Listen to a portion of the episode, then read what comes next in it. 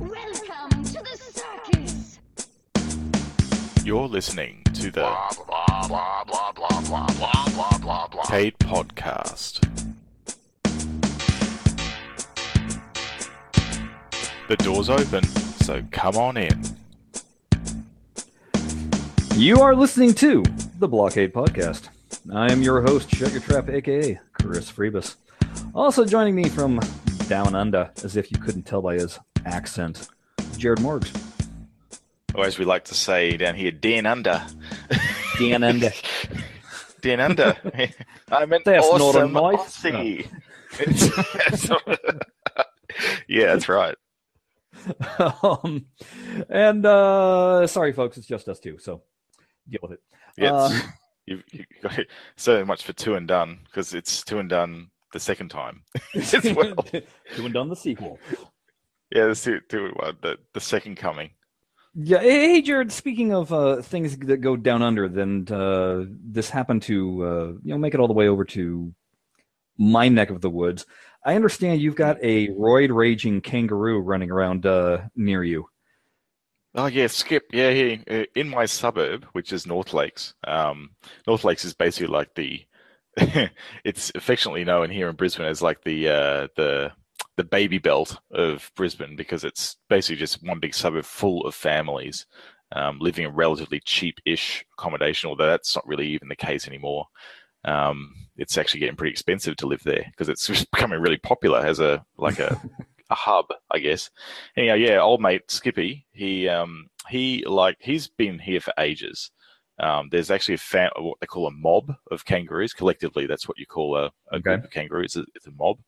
Um, so there's a mob of kangaroos that um, are inhabiting North Lakes in general, and you see them more because the developers here um, are pretty much uh, reclaiming every single pocket of land possible in the Right. estate and not really leaving a lot of green space left. So the the kangaroos, being the smart creatures they are, go, you know what? I think the golf course would be a good place to go because it's got lots of grass, and kangaroos generally eat grass um, as one of their primary food stuff. So, um, so off they go, hopping around the golf course, and I actually even think there's a rule uh, in the golf club rules about encountering um, uh, kangaroos on the course and what you need to do about you know dropping Well, what your you ball. need to do is you need to shoot your ball into their pouch.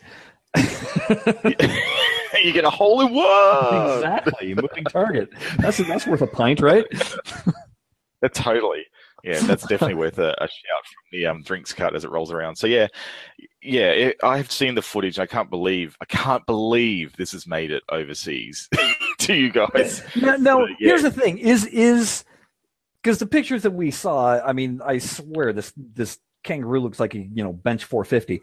Um, is- Have you seen the uh, internet meme? Do you even lift, bro? With the kangaroo that are going. Exactly. it's just like that, Exactly. isn't it? so He's a big boy. This guy. Okay, so he is abnormally built compared to the the other kangaroos that are bouncing around. Well, he's a male, so the males always uh, more stockier because they have to protect their the the mob. Um, But do the kangaroos and- usually have a six pack? have a six pack and knuckle dusters on their claws. you want to go, mate? You want to go? Come on, come on. somebody somebody had posted video of uh and i can i don't know where it was it was you know some backyard zoo basically but they had a uh, a very large stuffed animal hanging from a rope the kangaroo was in the backyard there was also these uh, ring-tailed lemurs bouncing around and the Yeah. kangaroo was beating the ever-living snot out of this hanging stuffed animal just punching it and kicking it. And the lemurs, like, they kept on wanting to get in on the action, but if they got too close to the kangaroo, the kangaroo would just kind of look at it and then they'd scamper off. Yeah. and, and all I could think of was, next. it was this thing on the golf course going, come on, come on, come get your ball, come on. Come on, just take a shot. Take a shot, Cobber. You Dare know? Dare ya. I'll have you.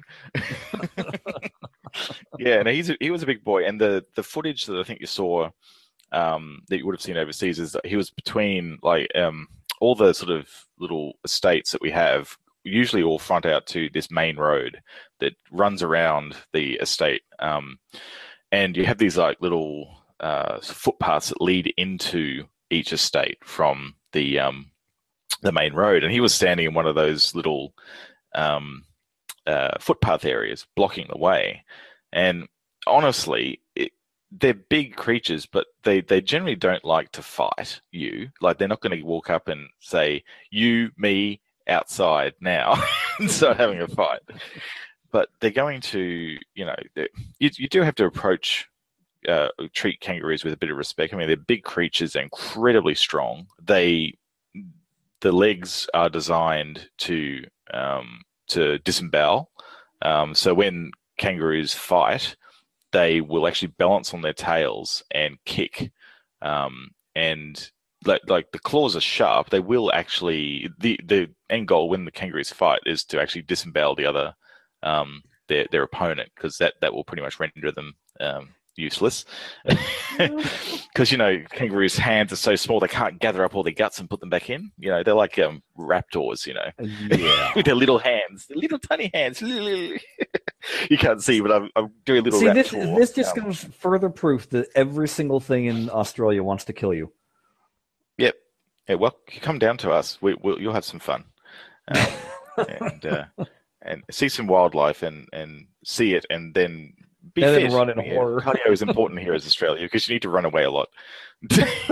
but I, I was just thinking when I saw that footage, I was going, oh, now all the Americans are going to be going right. uh, So so why didn't it have a saddle on? Because don't you use that for transport down there? what, what were you using to transport? No, uh, Australians don't use kangaroos for transport, and like you know, Oh, as in like you know, powered Ma- Mad Max style transport. Exactly. Mad yeah, Max put a saddle on it and start running it around. Speaking of Yeah, Mad Max, so, yeah. did, did you do your due diligence? did you go see Mad Max? Oh, I haven't saw yet. It's second time. I went and Kids. saw it a second time, Jared. Well, I'm living vicariously through you. I think at the moment, I really want to go and see it, but yeah, two kids and yeah, not age appropriate movie for them to take along and go and see. So, um, I But so I want to go and see you it though. something else, uh, but we'll we'll get to that in uh, in just a Yes, in that just a comes later. Yes, Yes. teaser. Um, I know something I do want to talk about, uh, and it happens to be as as some of you podcast listeners might know, we do a thing called Table of the Week. I know, surprise. Um, so because we don't talk about it enough. Um, so we do the Table of the Week every week um, on the uh, Pinball Arcade fan forum, and this current week's table is Diner, which most of season three and four I haven't really played, uh, mainly because by the time I got it on Steam, I was kind of behind the ball, and then I knew that I was going to be doing the table of the week, and then just kind of went, ah, screw it, save it for when we're actually playing it, and then I can look at it, you know, with fresh eyes and and uh, really go whole hog on it. So. Diner, apart from throwing it in, going, "Oh yeah, it's the sequel to Taxi," uh, you know, more or less. um, pretty I didn't, I didn't really give it much of a second thought. So this week, I'm actually, you know, really playing it, and man, if the tuning on that thing isn't as close to, now I don't know what the real diner plays like, but just how a real pinball table treats you in terms of it drains out of both out lanes, it drains down the center, it does wacky bounces that uh, you aren't able to necessarily predict um, you know, with how it's coming down. I mean, Farsight really did an excellent job of making this thing play phenomenal. Yeah, I I have to admit that you know when it when it was being beta tested, I thought, oh yeah, you know, sort of like another what is it, System Eleven game with shallow Yeah. rules and you know just you know complete all the like people and get the burgers and whatever. I went, yeah, Right. righto. yeah, really, it's like another taxi. And you know sometimes that's what you want when you're playing a game. You just want another taxi. You know, a simple game that you can just switch off and just shoot. You know, but Right. at the time, I just wasn't really captivated by it, and um, I kind of just let it slide. So, um, I'll let you. I'll admit something here, Chris, and that is that I, in the table of the week, I, I generally don't play them. I, I just I just phone it in when it comes time to do a tournament, um, and to go. You know what? What? Let's let's give it a go. Right? I've actually. Um, I'll, I'll I don't, I don't later expect this. but- everybody to play Table of the Week by, by no stretch of the means, you know. Uh, shoot, do- I, only do played as like long as through- I play it as long as I can get to the wizard goal. Once I have all my wizard goals, um, unless I'm really having Yeah. a good time on the table, I'm I'm pretty much done.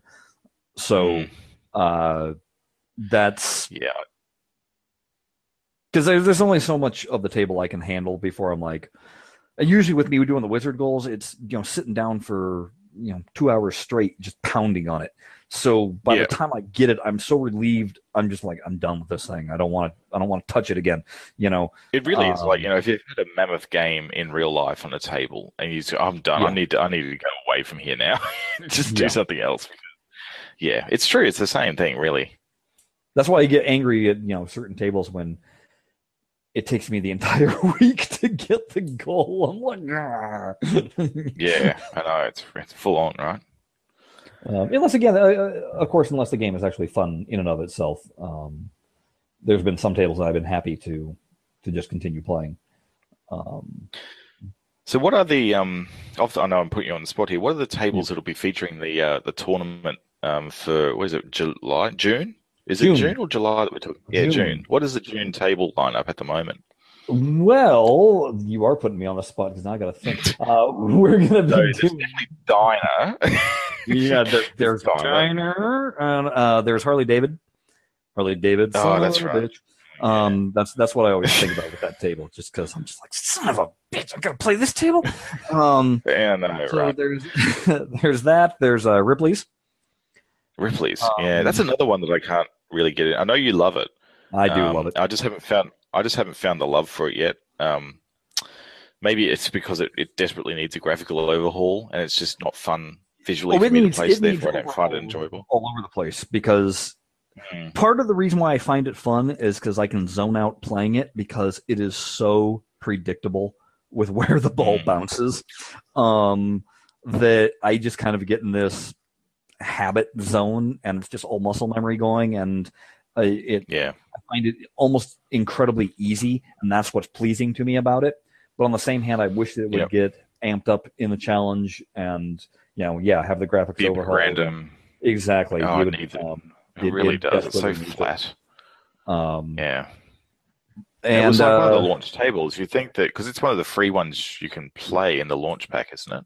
Yeah. Um, or do they not do that anymore? I don't. It's been that I don't believe they do the launch pack the launch anymore. pack.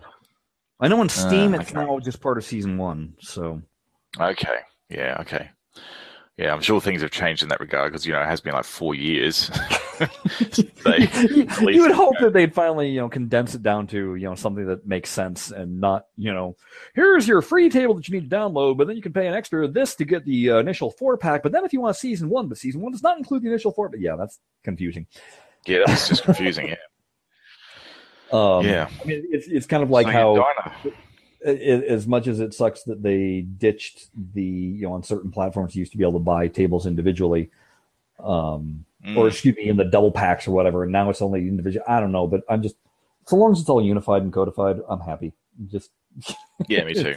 it, it makes it simple uh, i've dealt with it Okay, enough so- people having questions but um oh yeah so uh so So- uh, we've got Ripley's, we've got uh, Harley Davidson, we've got Diner, and we have Eldorado City of Gold. Ah, that's right. The drop target queen. Um, that thing is think it- wait, is hard to get all the drop targets down on. Wait, is that correct? Yes, that's correct. Um, Yes, I think so. Yeah. yes. Part of my confusion is that I know that we're like two weeks ahead of what the tournament tables will, you know, like we'll have two more tables by the time the next tournament starts, and so that gets me kind of uh, kind of confused. Uh, but yeah, that, yeah, Yeah, that's yeah. that's what they're that's what they're. Speaking of, the tournament will be on um, June 27th. Signups will start on June 24th. So we'll talk a little bit more about the tournament uh, later, but uh, just give that quick bit of uh, info out in case people go, thanks, came here for what I wanted, bye. Yeah. that's cool. Yeah. Um, so how did it go running it last month with the uh, new spreadsheet? Oh my god. It let's see. I closed the tournament and about 15 minutes later had the entire thing posted.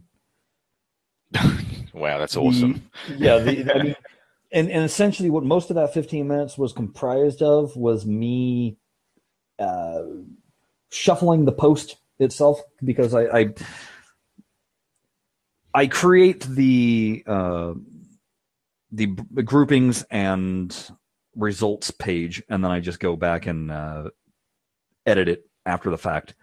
And so, me editing it, uh, placing things where I want them to be placed, that's what takes more time uh, because the spreadsheet is just copy and paste. That's all I do. It's, I mean, it's, I literally Yeah. push push like three buttons, boom, there's my there's my data, and uh, and then the rest of it is me just tweaking the post itself. Um, so yeah, no, it, it it flew with how quickly, and we had a fairly good turnout, but uh, we also had uh, I think eleven people that signed up that didn't uh, post any scores, and so there Mm, was a that's frustrating, but it is frustrating, but that was part of the genius of the spreadsheet. Is it makes it really easy for me to just drag and drop names back into new groupings.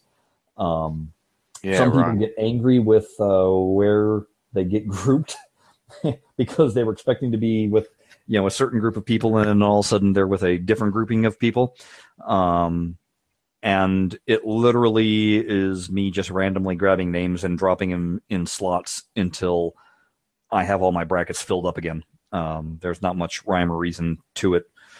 I'm not sitting Yep. there going, "Oh, I'm going to purposely screw this person and, and put them in here." I don't even bother looking at the scores of people's tables until after I've done that because I don't want to be influenced by um, by that because the way the groupings were initially put was for it to be random also. So Yeah, it's uh, yeah. I, I guess the great thing is that you know the spreadsheet makes it easy now, whereas before it really was it automation is I a key, right? With everything.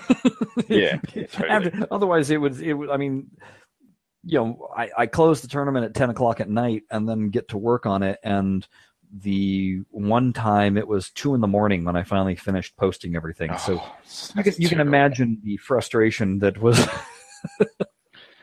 Hey, on on the subject of um, automation and stuff like that, Yeah. I've been listening to another podcast called um, the Coin Coinbox podcast, which is a couple of operators um, out of Eastside Pinball um, Okay. talking about you know hobby operating. It's in in itself, it's really interesting to hear that because I was thinking of doing that here in Brisbane. Um, so it's kind of like I, I asked a question on the Pinheads Pinball podcast about operating new equipment versus old and sort of like value for money versus reliability. okay. And the whole show practically just it covers that in depth. And um, from what I've t- seen at the moment, their top earner is The Walking Dead. Like thirty percent of their revenue is The Walking Dead, um, Hmm. and that's a pro. That's not even an LE that they're running there. So it goes to show if you have new equipment on site, they have some old tables as well, but the the new equipment is what's earning the big bucks. So that that's interesting. But what they're doing is um, they they run a league, of course, as part of their um, site location at the bowling alley they're in, and they've actually got their own league software that they're using um, that they've written themselves. Um, and from the latest episode, which is five, um, they're actually looking at releasing that to a wider audience after they've done some more testing on it. So it's actually going to become a thing um, Okay. that you can actually use to run tournaments. And apparently, according to them, um, it's it's pretty epic in the way it works. I really want to actually have a look at it. I might actually contact contact them and just see what they have, um, and just check it out because I think it's Yeah, probably going to be like a cloud based thing. Our league that we're running the for the tournament of the month is based off of I'm I based it off of what my league that I play on real tables, which is from the uh, Orange County Pinball League. And I was talking to our uh, tournament director, and he said that they got theirs, the format, from the Pinball Mafia in Chicago. So Ah, alright. um, it, it's kind of there's a lot of uh, sharing. it, it there with there is a lot of sharing, Mm. and I don't think anybody has a problem with that because well, I mean, that's what the pinball community is all about, really, isn't it? exactly It's all about sharing. And it's just interesting that there's different ways of obviously running um, running these tournaments uh, because also uh, you know you could always do the elimination brackets, um, which would be Mhm. doesn't work so well online. that'd be No. that'd be real hell to run online, um, but it works perfectly fine in a in a live venue. Um, Well, you've because got the the that- elimination bracket style it relies on the fact that you actually know that all the people are actually there at the tournament and are ready Exactly. to play. Like you, it relies on that. Whereas online, anything could happen. You know, the, well, not to mention that the people are playing right there head to head. You know, I mean, Yeah, they're making a right. two-player game and switching balls, and and so Yeah. you're directly competing. You can see who's, you know, what score you're trying to to get, and you're playing against. So it's, I mean, that's obviously a much different style. Um, and, and the same thing can be said with my league, where you know the group of four guys that you're playing with, obviously. Uh, whoever goes fourth has the advantage of knowing what score they need to top. Um, Mm. And so nobody is, you know, you don't get anybody going, I'm going to play the most epic round of pinball ever. A lot of times I've seen guys, when it comes to the third ball, as soon as they surpass the other three players, they just let the ball drain. They're like, there's no point in playing anymore. You know, I got the points. That's all that, that's all that matters. exactly. Um, Mm. you know, as opposed to uh, grinding it and going going nuts. Now, some guys they they can't help themselves. So That's right. Yeah. Okay. So, anyway, that was an aside. What were we talking about again? Tournament. you were talking Tournament. about well, uh, no, you were talking about these guys' uh, podcast, right? Yeah, yeah. So, yeah, I've really found it interesting to hear like the aspects of operating um, tables and what you have to do as a hobby operator um, to, you know, balance out, you know, your love of the hobby versus making money. Right. Um, and it's it has it hasn't. I think it's it's been a bit dangerous actually me listening to it because it's made me go, you know what, I, I could probably do this if I wanted to um, and I basically with essentially the recipe to success that at least these guys have actually had because they seem to be doing pretty well in their location. Mm. Um, and I was thinking of a similar location. Perhaps this is actually something that I can look at doing with you know eyes wide open, of course, and like not not going down the rabbit hole, but. Um, you, know, know- just going you know with the the- expectations that you're not going to make a fortune out of it, but No. you're going to make some sort of pocket money out of it. You also, though, have to approach it with the idea, and this is where it gets tricky for the hobby operator, that these machines, you can't look at them as this is my machine that I'm letting people pay money to play. No, because that's right. if you It's go like, in it with that a- attitude, then you start getting angry when people are beating up on your machine or spill the soda on the machine or you know whatever happens to the machine. You start blaming these very people that paid money to play your machine, and Essentially, Uh, it's just equipment. You have to take the emotion out of it and say it's just it's operational equipment as part of my business. And, and I think that's the tricky that's the tricky part. mm. I think the uh, in closing, I think the biggest takeaway that these guys have is just being engaged um, with their um, community seems to be the biggest thing that Yeah. I've got out of this um, thing. Like always listening, always reacting to feedback, being attentive when there's problems, and they've actually got a really nice system around, you know, reporting faults with machines. And of course, it comes down to having a good site as well. That's kind of also passionate about the pinball. Mhm. Um, and yeah, it's been really interesting. It's been five episodes of of great listening. I really want to give give a hat tip to guys. I think it's. Uh, I'll be talking about. I don't know this might be a good segue into another um, sort of podcast related discussion I was having as well. But um, uh, yeah, I really like the variety of podcast pinball podcasts out there at the moment because each What was it podcast I think gives. Um, uh, that is called uh, the Coin Box. Let me just open up my phone because it's actually loaded at the moment um, as a uh, episode. Um, I've got this great little app on Android called Pocket Cast. It's called the Coinbox Pinball Podcast, Okay. um, and it's run by Eastside Pinball, um, the guys that actually operate Eastside Pinball. So yeah, it's great. Loving it. Really loving it. So check it out. Um, All right, I might just have to do that. yeah. The other one, which may, well, we may as well talk about now as well, is um, there's been yet another podcast released uh, called For Amusement Only. And this is produced by um, a really passionate guy called Nick Baldridge. And he's a, a massive fan of EM and pinball, um, uh, EM and bingo pinballs. Okay. Um, it, I mean, down here in Australia, I, this is I have no idea about um, bingos. We just don't see them down here unless they're tucked away in a in a collector's collection. Um, so listening, the thing I love about Nick's podcast is that he covers the like some gameplay aspects of how to how to actually play certain titles, um, all the features that bingos have, which are just insane. The amount of uh, I'll call it programming, but in fact, it's actually mechanical computing really with EMs that they've been able to put into these games is just it boggles my mind how much how many features they've been able to implement with mechanics and relays and like timing wheels and all this sort of stuff. And just as a geek, I'm listening to it going, this it's awesome.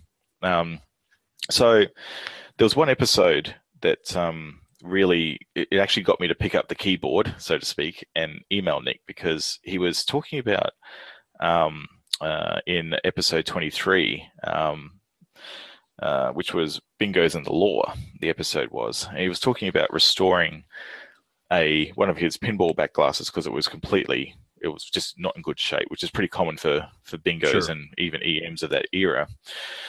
And he was talking about using um, open source software to do the restoration of the glass. So, I mean, this is something that you know, listeners that have known me for a while will understand that I actually work for Red Hat, and Red Hat's an open source software company.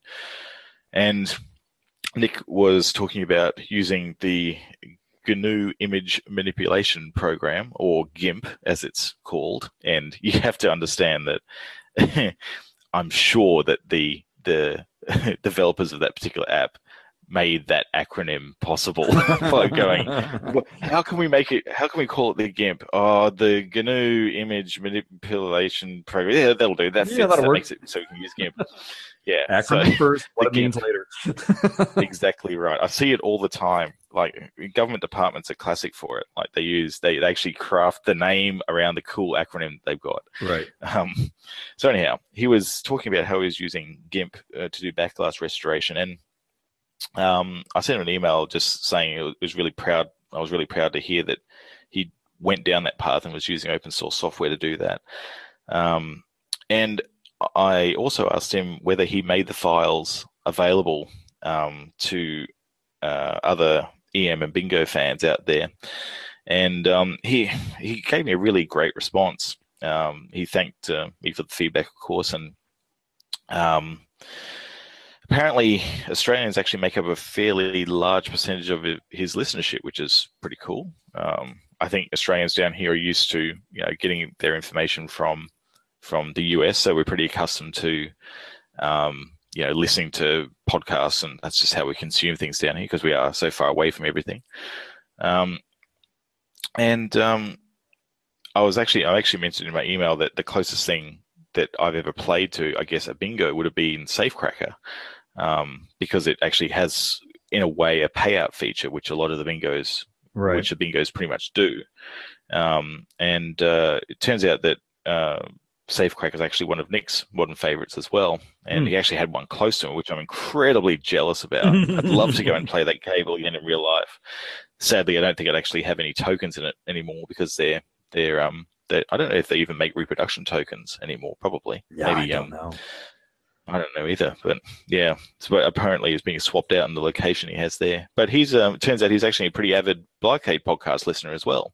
Ah. So he listens to us rambling on, um, and likes how we actually sort of cover a bit of the EM stuff in the podcast as well. So that's pretty sweet. Good to get that feedback. Although we usually mock it, but Well, I think in the last couple of episodes, we are actually going, you know, it'd be really great to see the EMs in Pinball Arcade with softer flippers and more Yes. realistic sound effects and stuff like that. And, you know, while the gameplay isn't perhaps as vibrant as some of the other um, tables, there's something to be said about going back and actually playing the EMs. Um, You know, I it just- I is just- played one uh, the other the other uh, uh, just this past weekend at our Mm. uh, league night, and uh, okay, what was it called? Uh, Starpool, I believe. okay. There was a uh, uh, again stupid EMs. Um, it was a pool. It was a pool themed table in that it had the classic, you know, rack of of pool balls, and that's about where it ended. Yeah. It- it- One of the classic sort of re-themes. Yeah, it had a spinning uh, uh, wheel in the middle that was kind of similar to what um, Totan has, Okay. and uh, it had uh, four drop targets and A, B, C, and D uh, at four different spots on the table. That if you knock those down, then you got double the bonus. And I'm telling you, that's like all there was to this table. There, there was nothing much to the table at all. It had the hungriest outlane you've ever seen. One of the guys playing, it literally went in the exact same outlane four times in a row on him. Um, That's called consistency, Chris. yeah, but it didn't get to the rest of us. Um, it, it was also one of these tables that I, uh, on my final ball, where all I needed was like an extra, I don't know, maybe 800 points to secure my second uh, place finish. And it tilted with me basically sneezing on the table. I mean, I barely, Oh, wow. I barely Really tapped. I barely tapped the table and it tilted. And all I can figure is, is the guy that before me who played when he finished his ball, he might have given the table a whack, and so the the, the Mm. plumb bob was still swinging. I don't know. Um, but the thing that I took away from it was when I went to go catch the ball and hold the flipper up. It's you're hearing that audible hum, and you're almost like Yep. you you start getting worried that if I hold this too long, the machine's gonna just you know smoke. and and and and then when you do go and flip the ball, it is such this there's such a different feeling to the flippers than what modern flippers because they don't it, it's not as fast it's not as hard um, if you wait for the ball to get to the edge you know to the tip of the flipper before you flip it's probably going to drain because there's just not enough speed on the flipper to you know to to knock it the way you normally would um, Mm. yeah, it, it it's. I think that the EMs in Pinball Arcade would be much more entertaining if the flippers were as what real EMs flip like. Um, definitely give that that Yeah. sense. Yeah, I think you're right. Um, so yeah, the two tables that um, Nick did the restorations on with the GIMP were um, his 1946, uh, 1947 exhibit mystery and a 1937. 37, 1937. How old is that table? It's amazing. Genco Jr. So he has these two back glasses that he's pretty much touched up now, and he's. I said, why don't you just post them? He goes, oh, I'm, I'm just a bit freaked out by the copyright aspects of that. And I said, oh, come on, man, it's 1947 and 1937. no one's going to care. Not like that. Surely, surely we've gotten into public domain on those, right? I mean, the, the, Well, apparently, apparently not. So from it's actually like Nick did his research, and it's actually 95 years from publication for works published between 1923 to 1963. Mm. So, yeah, so they, they'd still technically be under copyright if someone wanted to pursue him for it. But that the chances of that happening, which he openly admits, is pretty slim. But he's, he's Yeah. just erring on the side of you know caution, which is fair enough too. Um, so yeah, and um, one of the later episodes he did too was kind of it was with um, um, James Willing, who, if you listen to the Spooky Pinball podcast, is a dungeon master in the EM dungeon. And um, number one, it was interesting to hear him out of character because he actually does have a character on that show that he portrays. Um, and the guy is, I think, 57. James Willing is 57. So, um, and he does repairs on not just EMs, but all sorts of tables. Like, um, he actually admitted, James in the interview admitted that he sort of um, might be breaking the illusion that some people have of him up on the um, Spooky Pinball podcast. But it was it was a long interview, which is um, quite different for the way that Nick usually does his podcast, which are small, digestible chunks of information. He usually just covers one topic um, in each podcast and moves on. But the thing that I found really interesting with the James Willing interview was that um, James uh, works in well had worked in a bowling alley, and talking about EMs, basically the pin setting equipment in bowling alleys are basically one massive EM electromechanical device. Yeah, there's no circuitry, and there's this one two point. I think it's, he said it was a two point five horsepower motor turning constantly, and Yeah. cams and gears and timing rigs and stuff like that. Um, and everything is just they're this designed to keep running indefinitely. Basically, as long as you maintain them, they just keep running indefinitely. And um, it's kind of fascinating to to see. So they're the old, um, the the new. I forget the name of the old um, pin setters, but the new AMF ones, which is sort of semi like circuitry now, because you know with all the screens and stuff overhead that track Sure. your score and stuff. I think they've had to make some changes. But but just the fact that you know these things are just one massive electromechanical device just blew me away. It was really interesting. It turns out that Nick will be having James back on to talk more about pin setters later because it's such an interesting topic. Anyhow, that's my shout out to Nick. Thank you very much, Nick, for doing what you do. It's an incredibly um, detailed podcast series that you're producing, and I just wanted to yeah make sure you get a good shout out on the show because it's yeah great. It's really interesting to listen to you and listen to your thoughts. Unlike ours. well, I think we have our own thoughts. Whether people Yeah, like to listen to them or not is another thing. Apparently, we do have people that like to listen to it, which you know is always surprising to me. Yeah, But I'm happy for which it. is nice. Well, we like that. Yeah. speaking speaking of thoughts, uh, you talked about it uh, previously, and I think you were wanting to talk about it again. But uh, Jared does Yelp reviews, and Oh, apparently yes. he has something he wants to talk about this time. Yeah, I did. I I decided to branch out and and have a look at a different place this time in the city. Um, and it's a place called the Snag Stand. The thing that it's it's basically a, they tout themselves as a gourmet hot dog stand, um, or as they like to call them, hot dogs, as in hot cuisine, hot hot dogs. It's- yeah, the the branding on this place is basically the shop is all yellow, and it's yellow and black, and they've got like you can get burgers there. They've got like pulled pork and stuff like that, and um, all different sorts of hot dogs. And the one I had was was pretty nice. It was a um, I think it was the American. It had like it, like a sort of a general wiener style thing with like pickle spears and cheese and tomato and all the good things. I think it had some like jalapenos on there too. So it was like they, they just piled the stuff on this this hot dog, and it was it was that good. My, mate um, uh, Scott, who I work with, he came out with me. We always to go for a wander at lunch to get out of the office, and he went, "Okay, so I'll let you in on a secret. I'm a really big hot dog fan, and I could actually quite happily just live on hot dogs." He says. he goes, "Now, so I, I now know where to come if I actually want to have a pretty delicious hot dog and get my hot dog fix. So this place is is a thing for us now. I think I might even go there after like at lunchtime today. um, now, now let's another one. clarify what uh, what an Australian hot dog though is, because when I was in Sydney, I had a hot dog, and it was probably one of the most disgusting things I'd ever had. Um, Yeah. It depends because- where you had it too.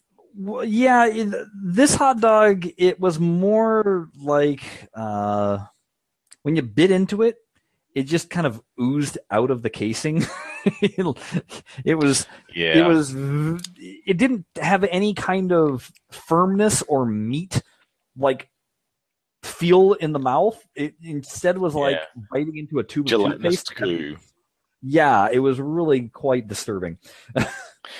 Yeah, so it was one of those sort of like red red casing sort of Yes, like red Savoy style thing, wieners. Um, Mm-hmm. I think they're probably called in the US. Yeah, um, this one was actually I think it was sort of like a wiener style, but didn't have the casing on the outside of it, and it did actually have some like texture to it. Like the Okay. the, the sausages are actually from. Um, I'll see if I can see from the sign, but they actually are from like. Uh, they, they tout them to be from like Master Butchers, which is like a thing here in Australia. So they're not like your your sort of cereal, like basically you know what they call lips, tits, and ass. for, for the sausages that you get with the the wieners, with just like you know offal in them, basically. Like these are actually proper meat, Okay. and they were really it had a really nice, well seasoned, really nice flavored snags, and um, yeah, like everything about that's what you guys call them, huh? Snags.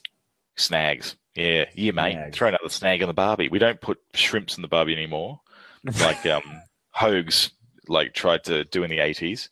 Um, but yeah, it's mostly sausages and steaks over here in Australia. We like to cook um, Alright. shrimps, shrimps or prawns, as they're actually called here, not shrimps. Um, they they usually stay off the barbecue, generally. So I'm assuming that uh, since you're you're planning on eating there and going back, that it got a pretty uh, outstanding Yelp review from you.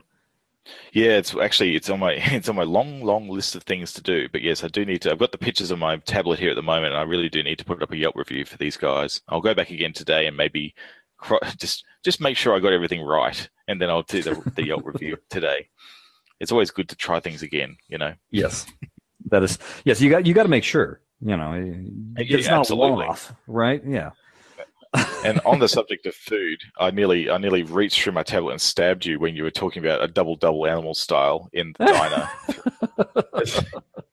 when I was there last year, I, I went I actually went all the way down to the pier at San Fran and and went to um, uh, that lovely lovely establishment.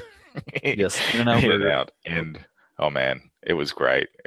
and yes, I still long for the double double animal style with the Neapolitan shake. It was great. so good. Yeah. So yeah. Screw you. I know, I Um, know. I have one. I have one within less than ten minutes from my house, and I rarely go. it's Oh, yeah. one of those things that when it's right there for you, you don't think twice about it. But uh, It was halfway across the world. You do. yeah, that's all you can think about. Yeah, totally. Anyhow. So yeah, hot dogs and burgers. Mm-mm. There you go. Hey, you know, uh, so I was mentioning that I just had my pinball league, and Hmm. I got to mess around with some brand new tables. You were Oh. mentioning you were mentioning Walking Dead. Guess what was there? Yeah. Walking Dead, and he had the LE. So I got to play the Walking Oh, Dead LE nice. and uh, you know that was because I've heard some people say they're not that impressed with it, Hmm. and I was having a pretty good time on it. Um, there's some tricky shots on it. There's some. There's a this one shot. Basically, there's a barn at the top, just off center of the table. The prison, you- I think they call it. It's the uh, it's where they lock up all the zombies apparently. Yeah, yeah. So uh, uh, you you hit the front of that and it flips open and then a zombie head pops out, and then you Mm, continue to away, whack, right? and then you continue to whack the the zombie head a couple of times, and that's what's going to start your multi ball. The tricky part about it is it is a straight down the middle death if you don't hit it correctly. um, Ah, right. and there's also and i thought i loved the the touch of it they have the if you watch the show there was the zombie that um, fell down the well and got just a wee bit soggy so that Yeah, when they pulled it up he, bloated. he split in half and gooed all over the place so they've got that zombie on the table and if you whack him he's on a spring and he rocks back and it's when he Yeah. rocks back that then you can see his guts and it's just a Yeah, quick yeah, glimpse just an ever so quick glimpse but it's just the perfect amount of time for you to go Ugh. um there's a couple of little gross elements uh, especially in the dmd animation there's some uh, some good old violence i, I jokingly asked um, chris uh, enright who is uh, one of the color dmd guys and he's a, our tournament director and i was like so when are you going to color this one and he's like i don't even want to do this one we're like why and he's just like i don't have the stomach to do this one Yeah, that's yeah. It's pretty Um, graphic stuff. I, I'd love to put some more time on The Walking Dead. Um, Yeah, it looks and like so, a great uh, table. So it was a lot of fun. Um, it did have the because it's the LE, it had the crossbow feature, which I got to shoot it, and I saw a couple of other people shoot it, and none of us could make a shot with it. Right. Yeah, of those things. that's um. it wasn't like Terminator with its cannon, where it's kind of easy to aim. There was something delayed reaction. I don't know what it was, but uh, nobody was nobody was making shots with it. Um, it doesn't help either when the table has brand new rubber and you know the slightest graze of the pinball and the pinball goes careening in a non, you know a different direction. mm, So it was rather grippy, grippy that way. Um, and it it had some mods, and I'll talk about the mods in in a moment. But I want to touch upon the other brand new table that was sitting in there. It was uh, the Medieval Madness reproduction.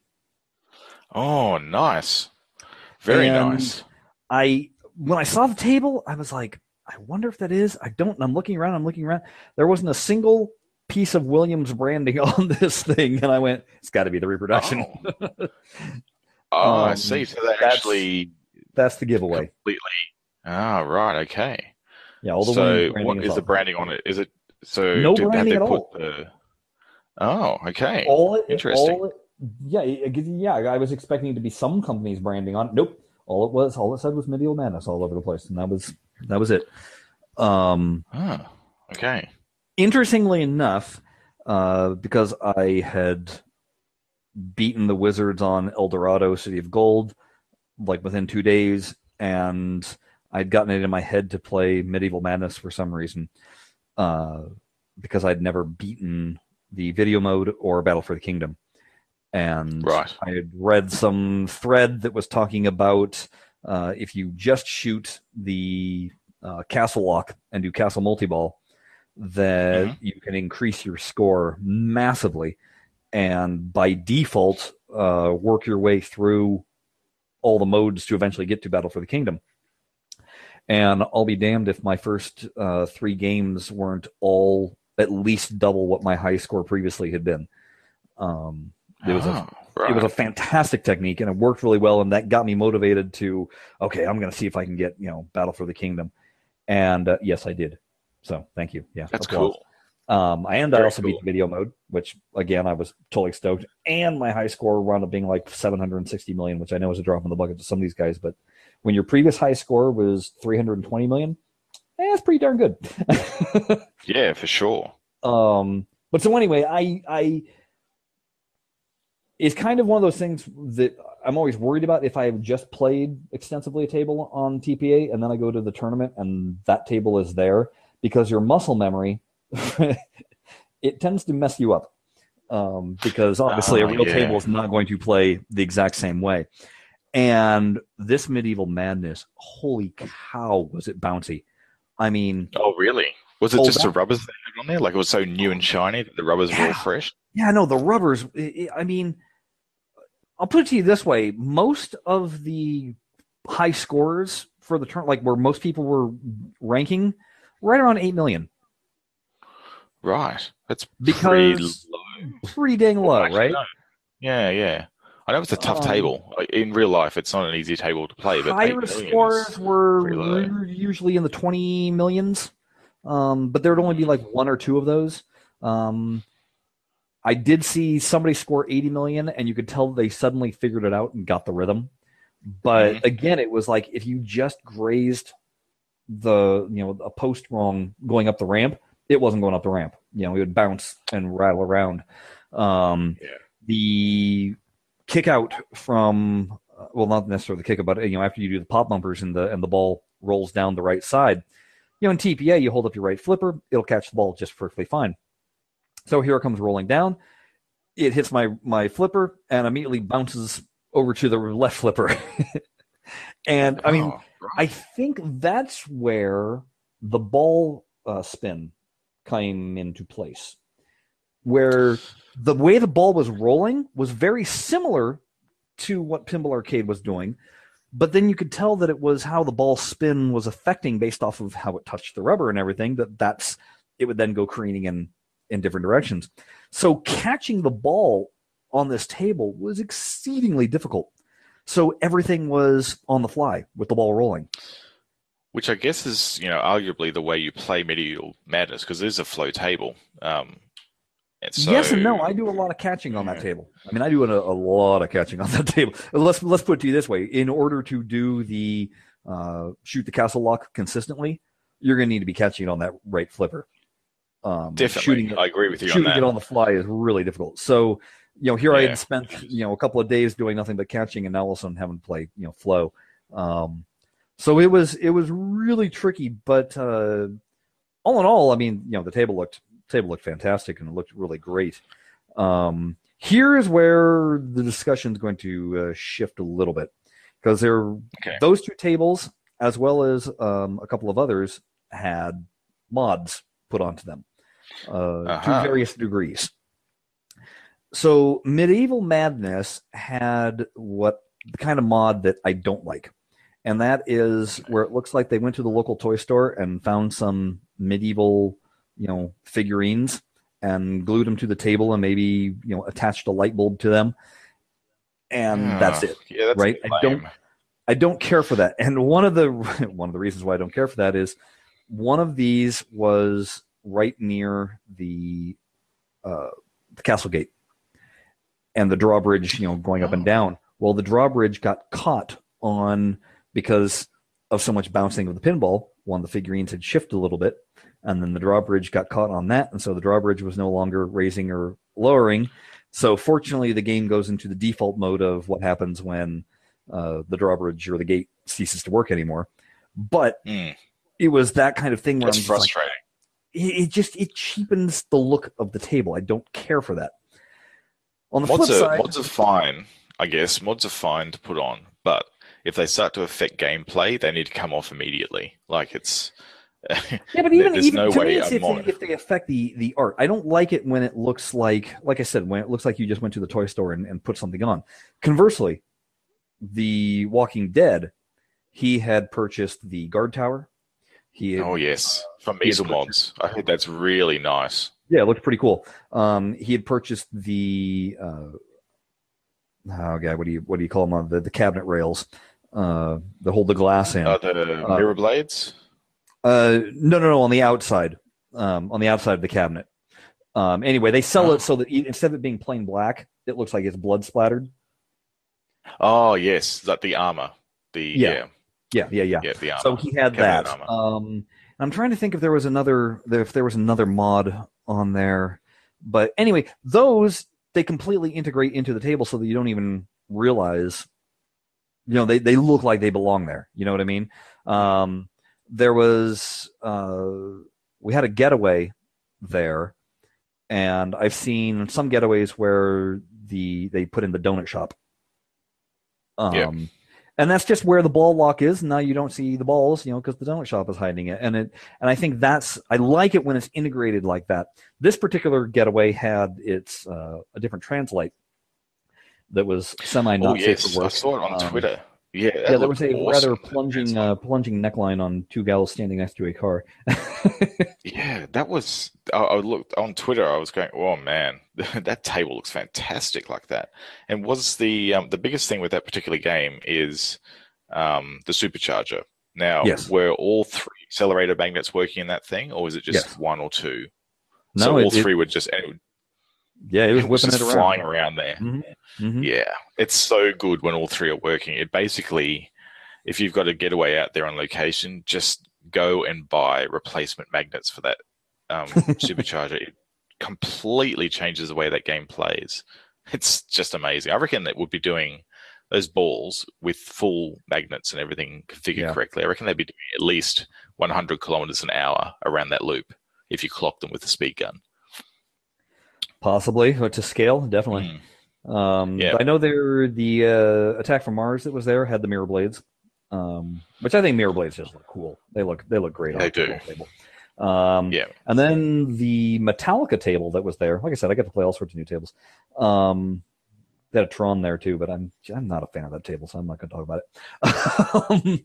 although again, okay, he you know what he did have a mod on that in terms of the uh, he had the arcade. Uh, you know, there's a little arcade cabinet Yep. uh, on there, and he had the full monitor going, working on that. Oh, wow, it. that's cool. It would, yeah, it's, it, that looked pretty cool. That looked pretty awesome. Um, no, then the Metallica, the guy that owned that table had completely redesigned the back of the table, um, the back panel, and had added in uh, his own artwork, which was you know skull heads and lights, but he'd also put in these arcing plasma circles. Um, so it would give this, this cool light lightning effect going on. Um, he's actually going. This was the prototype, and I think he was mentioning it was going to go into production. Um, if uh, if all goes well, and the difficult part about it though is he says that it's not just a matter of replacing the back panel; you also have to replace a wood block that's in there, so it's quite involved. Yeah. Um, but he had also repainted Sparky to look a little different. He had uh, gussied up the hammer. Um, now I don't know if the on the real game the hammer has spikes, but this one did, and it looked just really medieval and wicked. Um, That's cool. And so that's the kind of those are the kind of mods that I can totally get on board with, where it's just like, yeah, if you can go in there and paint and make things look a little bit better, kind of like what they did on um, on Scared Stiff when people started painting the bony monster to look like real bones instead Yeah. of just being, you know, regular. That I'm I'm all for that. I did have an idea though for Walking Dead that I think needs to happen, and that is on the top glass, uh, make it double paned glass, and then just Mm. every now and then squirt some uh, you know red blood or you know lead Food dye. liquid that, yeah fake dye that would just kind of ooze down the the the glass And You know, then sort for of yeah, yeah. randomly get re-injected. and then Yeah, yeah, and pretty then it would cycle through and then you know go I was like you know hey that'd be appropriate on the table it's I also had the thought with that table is it the one table that you could let get dirty and it wouldn't look bad because No, everything on that show was dirty you know The biggest like complaint gameplay. people have about that table, the the biggest complaint people have that about that table, and this is for all versions, is just how it dribbles out of the pops, um, and how it can actually be quite variable when it dribbles out of the pops um, past the well walker. Yeah. Um, apart from that, it seems like it it would actually shoot really well. So Yeah, it had. It, Yeah, you know had what? a bit it a- had interesting shots. It, it was varied from where you needed to shoot. Um, I felt like I was using both flippers. Um, I no, I, I rather enjoyed it, and I gotta say, because this is me when I look at these tables, there's not a single actor on that table. It's only zombies. There's not a sorry, single actor. zombies. It's only zombies. There's not a ah. single actor in the DMD. There's no actor voices on this thing. I'm like, holy crap, this thing needs to come to Pinball Arcade because you're not having to pay off Totally. anybody except for AMC. for AMC, exactly. I think I wonder if this was strategic on Stern's part. I wonder if they're actually thinking, you know, do we actually start making this game uh, with the view of digitization um, later on and making that that license easier to Right. obtain? Because I know they have been talking about it for a while, going into digital, Right. and I think I heard on another Well, if you go podcast on- recently that go on Twitter right now, uh, Stern. Well, by the time this comes out, this won't be the case. But uh, Stern is at a licensing um, convention right now, and they were like, "Hey, what license should we do next?" And so I made sure I tweeted that. Well, whatever license you do next, make sure you uh, put TPA into the contract. yeah, totally, yeah, digital pinball as well for the win. That would be great. Because they also Hey, had um, it at our league. They also had uh, Jurassic Park. I took a look at that, and that has like every single actor in it on the table. Yes, Oh, that's right. Well, that was back in the days when you know when you did a license pin, you kind of went all in and just licensed all the things. Uh, Yeah. If you think about it, though, think about Jurassic Park without all of the actor references in it. Um, it kind of I don't know whether it would actually work or not um, as a theme, as a table at that era. It would Um, lose. It would lose. I mean, not necessarily visually would it lose, but uh, all the call outs, the voice acting in it, they would definitely lose. I know that Data East back in that age um, often used voice actors to substitute the real actor voices. Okay. Um, just yeah, because I know that um, the in Back to the Future, Yeah. um, the pinball table that is not um, Michael J. Fox doing No. the voice. Oh, No, which Well, is pretty clear. You can know kind of it's not even on the back glass. Yeah, that's right. Yeah, so I think back then they were getting around that problem as well, but you're actually using voice actors. Um, Yeah. But yeah, interesting. Yeah. So there you go. hey, uh, I think uh, we're we're we're gonna make this podcast rather shorter than uh, the last time. I think we uh, used up an extensive Mm. amount of time last time, but I do want to touch since we hinted about it. Let's talk about the movie Jared did go see instead of Mad Max. Yeah, that's right. I we had um, an anniversary, my wife and I, and I thought, well, let's go to the movie theater. We got this really great little movie theater um, that's a bit of a drive away from us, but uh, it's essentially like um, I don't know if you guys have this over in the US, but it's like gold class, uh, where you have sort of the big chairs and they bring you Oh, in right, and food, tableside drinks and service stuff. and stuff. Yeah. Mhm. Yeah, that sort of stuff. Well, this is sort of like the um, I won't call it the poor man's version of Gold Class because if you go to the like the proper brand name Gold Class cinemas, you're paying thirty bucks just for the movie, and then on top of that, you're paying like exorbitant prices for the food Yeah. and drinks. But this place is called Blue Room Cinebar, and they actually keep things affordable. You don't have the big recliners and everything like that, but the seats are really comfortable, and they bring you in like food and drinks at a reasonable price, and it makes going to the movies affordable and fun. So we decided to go and um, see Pitch Perfect 2. Ladies and Pitch gentlemen, Perfect. Yeah. yeah, Pitch, and this was actually something we both agreed on. I wasn't dragged to this at all. you know what? Honestly, I Um, enjoyed the first one, so I wouldn't be dragged to it either.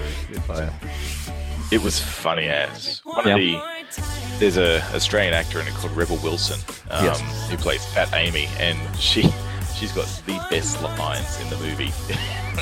um, but the it brings up an interesting thing that's uh, I've, I don't, if you follow me on Google Plus and all that, you'll probably get the hint that I actually really quite like a cappella um, as music.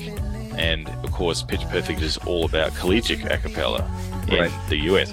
I don't know if that's actually a thing. Did they just make this up for the show? Like, do, is no, is the thing that you do at college when you're over there? um, there are certain. Well, it, it, I know in the Ivy League schools for sure it is a thing. Oh right, okay, well that's cool. Um, so yeah, anyhow, the first movie was great. The the second movie was um, just as good, and the uh, because I'm well into the music, I actually got the, the hint that there's a particular group called Pentatonix. Uh, we're going to be cameoing in the movie, and Pentatonix started off on uh, a US TV show called The Sing Off, I think it was called. Um, and they took it out basically. They, they won the show, and you can actually go on YouTube and watch all their um, individual performances on the show. They're really good. They're a five piece with a vocal bassist, uh, a beatboxer who can actually play cello while he's beatboxing, and then like a tenor and um, uh, like, I don't know, a tenor, soprano, and um, a mid um, singer. And the stuff they're able to do with their voices just blows me away. Like uh, there's this one clip which I'll probably cut into the show, which is of a, a Daft Punk a Daft Punk medley, and the the musicality that this, these guys have is just phenomenal. Um, you would not really know that they're not using instruments. You don't miss musical instruments at all Right. these guys. They're fast, they're amazing. So um, the whole movie itself is based around, um, of course, a cappella, um, and it was all about the the well the Barden Bellas, who are the the sort of primary um, focus of the movie, um, going to the World Championships of uh, collegiate a cappella and their journey along the way, basically. And it was it was a fun couple of hours. I, I really don't have a bad thing to say about the movie. It was it was full of laughs. It was full of um, um, great one-liners from Rebel Wilson, and um, I I totally give it at least four stars um, out So of what you're saying is, if you want to earn brownie points with the uh, lady in your life and not suffer in the process, it's not a uh, bad call at all. It, you wouldn't. You could do worse than actually go and There see. Pitch Perfect too. Yeah, definitely. Um, It's not like cringing and, and if you're for uh, Fifty Shades of Grey or whatever. You're just like, oh God, kill me. no, no, it's actually entertaining. It's designed. It's the the movie itself is produced in such a way that's supposed to be entertaining for everybody. It's not just like a like a chick flick or like a um, a dude movie or any of that. It's actually just it's just fun. You just switch off your brain, enjoy the music, which is really really good in it. Um, it might actually change your opinion of a cappella and if you go and see it. Actually, um, be a good introduction introduction to it if you've never sort of exposed yourself to that music before. It's pretty amazing the technique. Anyhow, so yeah, that's my movie review. I finally get to contribute a movie to the Blockade podcast. Yeah. Uh, um, hey, I wanted to uh, squeeze in because we, I, I feel it'd be mean if we didn't. Uh, just uh, some of the May tournament of the month uh, results, just to uh, get them out there. Uh, Tenth Oh, yeah. place went to Ernie 1977. Ninth place was uh, Pinball Wiz 45B. Eighth place was In Vitro. Seventh place went to Super Dan. Sixth place went to Maggie. Then in fifth, uh, we had Neglectoid. Fourth place, Dylan H. And our top three number three, Viking Eric. Number two, Jay Pelter. And number one was Switch 3 Flip. Um, so that's uh, how the tourney ran. And uh, if we look at our uh, season results. The current leader for the season, uh, which we only have two more tournaments to go, um, Jay Pelter is number one at 148 points. Two points behind him is Gus at 146. And then in third place, we have uh, Dylan H at 140. Uh, so the spread is starting to spread much more. Uh, I squeaked into 10th place with 127 points. So the difference between 127 and 148, yeah, 21 points uh, between us. That's that's kind of a gap. That's a fairly big game. And yeah, you'll notice that I don't feature in the top 10 this time. Surprise, yes, you do. In surprise. season to date, you do. Season to date, you're number nine. I'm clipping at your heels, dude. And you're got 131 points. So I think I'm. That's gonna be my. Oh, I need to.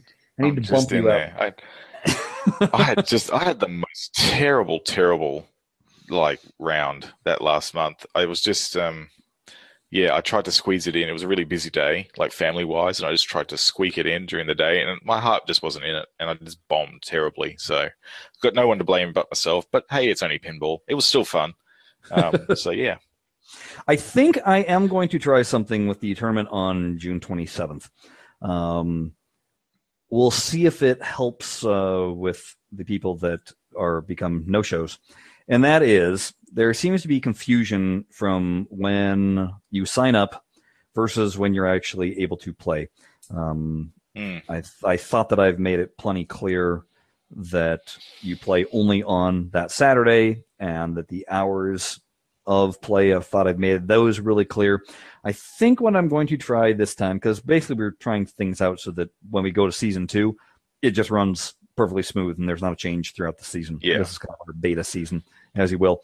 But I think that uh, once I get everything posted in terms of the groupings on that Friday night, as soon as I have the groupings uh, posted, I'll go ahead and flick the switch, basically giving 24 hours of play. Um, so that will Yeah, I think that'd be really good.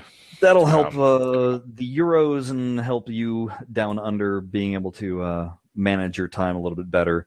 Um, So it might even allow me. What would be really good for me down here is like maybe um, actually being able to do the playing in my evening because at the moment Right. it's during the day and really it's just I can't do it Yeah. during the day. It's too much stuff, family stuff going on. But if I'm able to do like sit down of an evening, like say from seven o'clock onwards, like GMT plus ten, for example, and and just plug away at the tables, I I think um, that will actually number one result in better scores for me, but also allow me to like balance the time.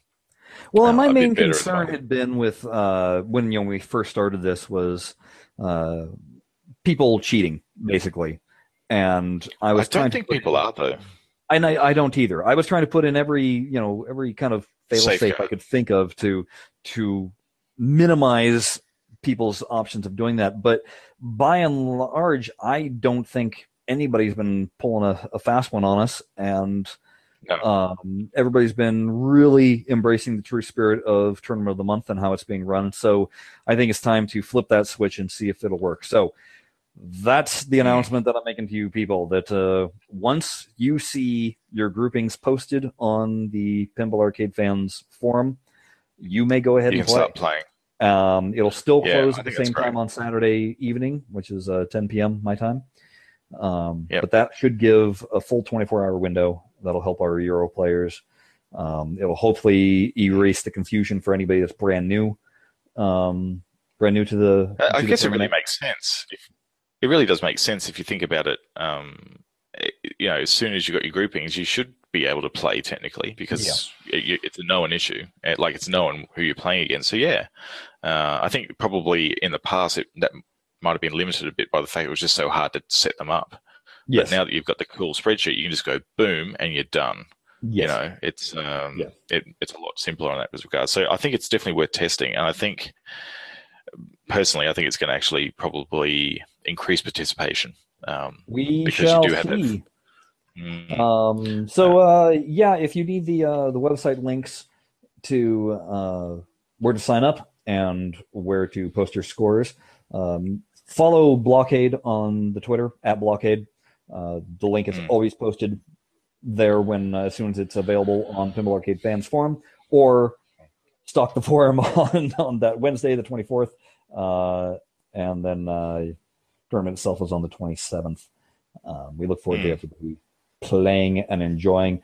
If you have any questions, if you have any suggestions for uh, the tournament come season two, um, like I said, we're we're kind of refining the rules and everything, but feel free to email us at blah blah blockade at gmail.com. Uh, be love to hear suggestions and uh, uh, you know work in anything that makes sense for the tournament. Might even be worthwhile opening up a thread on that subject on the forum as well, just to capture feedback um, uh, as well ahead of season two starting. It'd be good to actually get people's thoughts now, sort of Yeah, as I we think we'll start to wrap do up. that right around uh, probably in the month of July. Uh, Yeah, okay. July so will if people want to jump in now, they can do it via email, but later on we will be Yes. collecting essentially Yeah, because how at do we that go. point I might create tournament. some polls or, or a survey, uh, something of that nature, to just kind of get where people's where Yeah, people are. I think that's a good idea.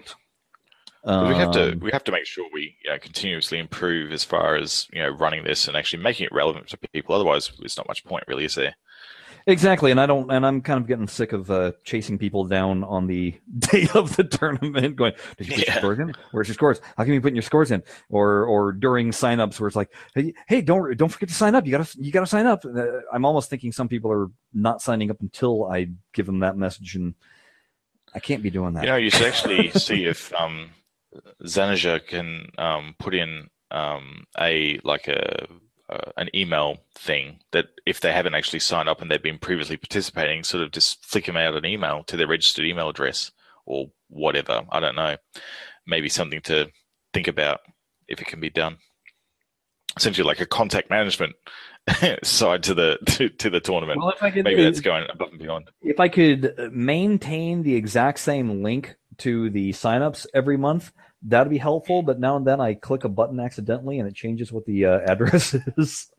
so then I have to, right. so then I have to repost. But I change that posting every place that it is posted in the forum. So, um, you know, hopefully, I think people just need to, you know, most of the people are aware. Uh, there's just a few that uh, need their hand held. Yeah, that's okay. We don't Yeah. mind that.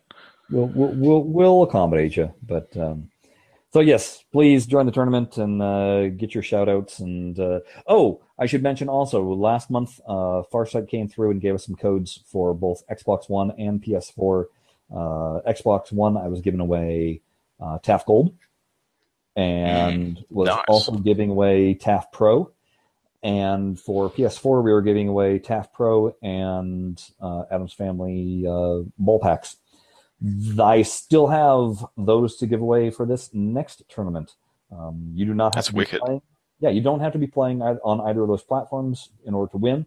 Um, you know, one if you win the codes, do with them what you will. So we do want to thank Farsight for giving us those to pass out to you guys. Maybe uh, one of these days we'll be able to give out some uh, Android, iOS, or Steam codes. I don't know. We'll we'll find out. But I'm happy with that. That'd be cool. Um, don't forget Yeah. to come July's tournament, the final tournament of season one. We will be giving away the Randy Macho Man Shooter Rod from Wizard Amusements. And uh, I just talked to Mike at our league, and he was asking about it, and I was like, "Nope, we haven't given it away yet. Don't worry, it's in July." He he wants to give one away practically every month. So, Oh, really? All right. you, know, I, I I, love his generosity. Great. I do, and I don't want to abuse the generosity, but um, Mm. hey, there's always season two. Yeah, that's right. We'll see how we season two, season of abuse. Um, maybe got, maybe um, we'll uh, uh, maybe we'll get some t-shirt action in there at some point too. Who knows? I uh, I keep on threatening Yeah. it, but then and I don't hear anybody in the forum ever talking about our t-shirts. So I think it's just I want people to want it, and nobody has said they do. So I want. I actually really do want one, but I think I might as well just make it up myself and do it locally. but yeah, I really do want one. I want to like um, pimp it when I go to the um, uh, the pinball tournaments and stuff like that, wear my Yes. blockade shit out and represent. Yes, Um, speaking of um, of tournaments and the like, I actually um, I need to openly admit that I effed up in the tradition of the Pinball Cult podcast with Don and Jeff. I effed up. Last podcast I was talking about um, Death Valley, uh, this new place that's got some location pins from one of my mates who's at a pinball league, Ed, um, from All Pinball, and um, it's actually not Death Valley Records and Tapas even though that makes sense. It's Yes. Death Valley Records and tapes, tapes, folks. Ah. So I, I I think I would actually need to go to Death Valley to kind of get it, but I think they're shooting for a retro type of eyes because tapes. I, I I don't even think you can play those anymore. You know, but maybe for the audio enthusiasts, you might still have a tape deck lying around. But anyhow, I cool name. think I have a tape deck lying around still. But the um the thing that I wanted to um, mention uh, is that these guys are running a, a their first tournament. It's the Death Valley um, tournament kickoff, and it's going to be um, happening pretty soon. Actually, I think it's the June. Let me just scroll down the page. Um, uh, it is. Oh well, I know they've actually got some cool prizes, so I can talk about that. Um, they've got. Uh, it says here on the Facebook page, the winner of the Death Valley kickoff can select either a haunted house reproduction pinball back glass, um, which is valued at three hundred dollars, or one hundred dollars cash. So that's pretty nice. Hmm. Um, the the runner up receives whatever prize the winner declines, and the remaining prize, either the back glass or fifty bucks, will be randomly drawn at the end of the finals at around nine p.m. Um, you got to be there to claim that, which is fair enough. Um, so, and it's not really like an entry fee or anything for this tournament. It's just um, game fees, so purchase of credits. Um, and Oh, okay. I know that for the final, um, uh, the final playoff, they'll be on free play. So the finals will be played on free play. Um, apparently, it's um, the top score qualifying, and it's Herb style. I don't know what Herb style top score qualifying is all about, but I'm sure that if I can manage to get along to it, I'll find out on the night, which is Wednesday, June 17th from 6 p.m. Um, and you get um, WPPR points for this too, IFPA um, points. So it's worth heading along if you're trying to maintain that, or you you. Hey, did I tell you that I looked up my. WPPR points? Oh yeah, how's it going? I'm in like I'm in like seven thousandth place. I don't even want to look at mine. That would be You know, terrible, it- terribly it would, it would be- demotivating. It would be helpful if I actually, you know, entered any of these tournaments, um, other than just playing my monthly uh, league tournament, because you kind of need to be playing a lot in order to actually go anywhere in the, in the WPPR points. But uh, yeah, somebody somebody looked it up for me. I think actually Ksenia looked it up for me, and uh, and because I was mentioning that our league was you know IFPA sanctioned, or and he's like, oh, that means you have points. I'm like, what? No. And then he's like, "Yeah, here you are." And I looked up, and yeah, it was like seven thousandth place. I'm like, "Nice." Hey, the other thing I wanted to um, mention in passing, so it just popped into my head then. In Australia, we have um, the very first um, Kiss pinball machine on Oh. location. Uh, yeah, they've actually the there's this place down the Gold Coast that I mentioned before, Time Zone, and they pretty much get every new new in box stern. And what they did is they air freighted, they air freighted in um, a Kiss Pro um, and they have it on site right now. You can play. So I'm thinking probably the fact that they actually had to air freight it is probably like four dollars a play, but because you know we're talking air freight from the US to Australia, um, a th- what 300 kilogram pinball machine, that's Yeah. something like that. Like that's not going to be cheap. So, but they're first That's why they smuggle it to have it. Uh, And yeah, um, just pack it in the crate. Um, That's right. Just just chuck them in there. You know, it's a big crate. Exactly. um, But plenty of room found out that- underneath the uh, playfield. I found out that um, the uh, my operator mate is actually getting a kiss as well, and I'm Hmm. not sure what his plans are to do with it, but he'll be getting it and unboxing it in a couple of weeks. So hopefully, I get the nod to go over to the, the place and actually see that and play it for the first time uh, Cool. when he's unboxing it. So that'll be pretty sweet. I don't know whether it's actually going into um, Death Valley or not, but um, it makes sense that it would. Um, but yeah, I'm not sure. I'm sure he'll be, sure he'll listen to the podcast and go, "Oh yeah, well it, it may be, maybe not. I don't know." So yeah, if you're listening, Ed, there's your um, there's your plug for the uh, there's your plug in the apology. so there you go, mate. You know, you know what I like about our show, Jared? Uh, we've been trying to wrap that? it up for 20 minutes. You know, if we were being played off like we were at the Academy Awards, the the, the um, orchestra would have gone home by now. they would have actually played themselves off. so there you go. Yeah, we were shooting for a short. I, I can imagine the, the, the listeners going, "Oh, they say they're going to end real soon. Okay, I'll just listen for a little bit more." And then they're like, "Oh my god, will they ever shut up?" So you know what? I think it's time for us to shut up. Um, Let's shut up. Chris, shut up. yeah, Jared, shut your pie hole. Yeah. Hmm, I wonder where I've heard that before. Oh, um, hey, uh, we've already mentioned the website, but our or the uh, web address. We don't have a website yet. Hey, does anybody want to make a We don't. website for us? Go for it. Um, let us know how it comes out. we'll, we've right. got content. Um, you can email us at blah blah blah cade at gmail.com. Uh, follow us on Twitter. I am at Shut Your Traps. Jared is at Jared Morgs, or you can follow the blockade at blockade. Um, all information uh, regarding table of the month or tournament of the month and table of the week always uh, goes through the blockade Twitter account. Uh, I think I've covered everything there. I think I, I think have. so. I think I All the have. Social think medias. have. All the social, yeah, all that, all that important stuff that everybody just goes, move along, come on, who cares? Um, so indeed, who does this? we and will the, the last thing is that I'll be doing the editing this month for this podcast. So Jeff is, um, I'm trying to give Jeff, Jeff a bit of a break. So if it sucks, it's my fault. I like how we save that for the very end too. Um, Yeah. make him make them sit through the entire horde podcast and go, "What's wrong with this?" Why, Um, why has the quality gone completely downhill? Oh, that's right. The Aussies doing it. Yeah, that would explain it. we will return next month. Uh, Jared's got some tech talk that uh, we didn't have time for today, but uh, we will uh, certainly get in uh, next time.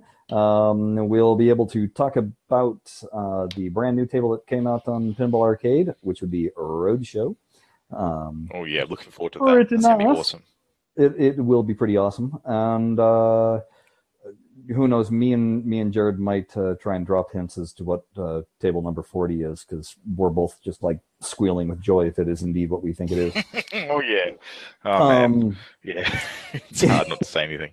it is very hard, and uh, yeah, I think that'll do it. So thank you all for listening. Hopefully the clue that the, uh, hopefully the clue that Farsight will drop will make it obvious, and then we can go. Oh yeah, well it's this. Yeah, exactly. So we can, yeah, move along to holding our breath about the other three or four tables that we know about. yeah, that's right. All right, Jared. Uh, thank you once again, and thank you to our listeners. And we'll catch y'all next time at the Blockade Podcast. See you later, and thanks for listening. Remember to leave a review on iTunes or any podcasting channel Blockade is distributed through. We can't improve unless you tell us how. Until next time, remember, Hey, it's only pinball.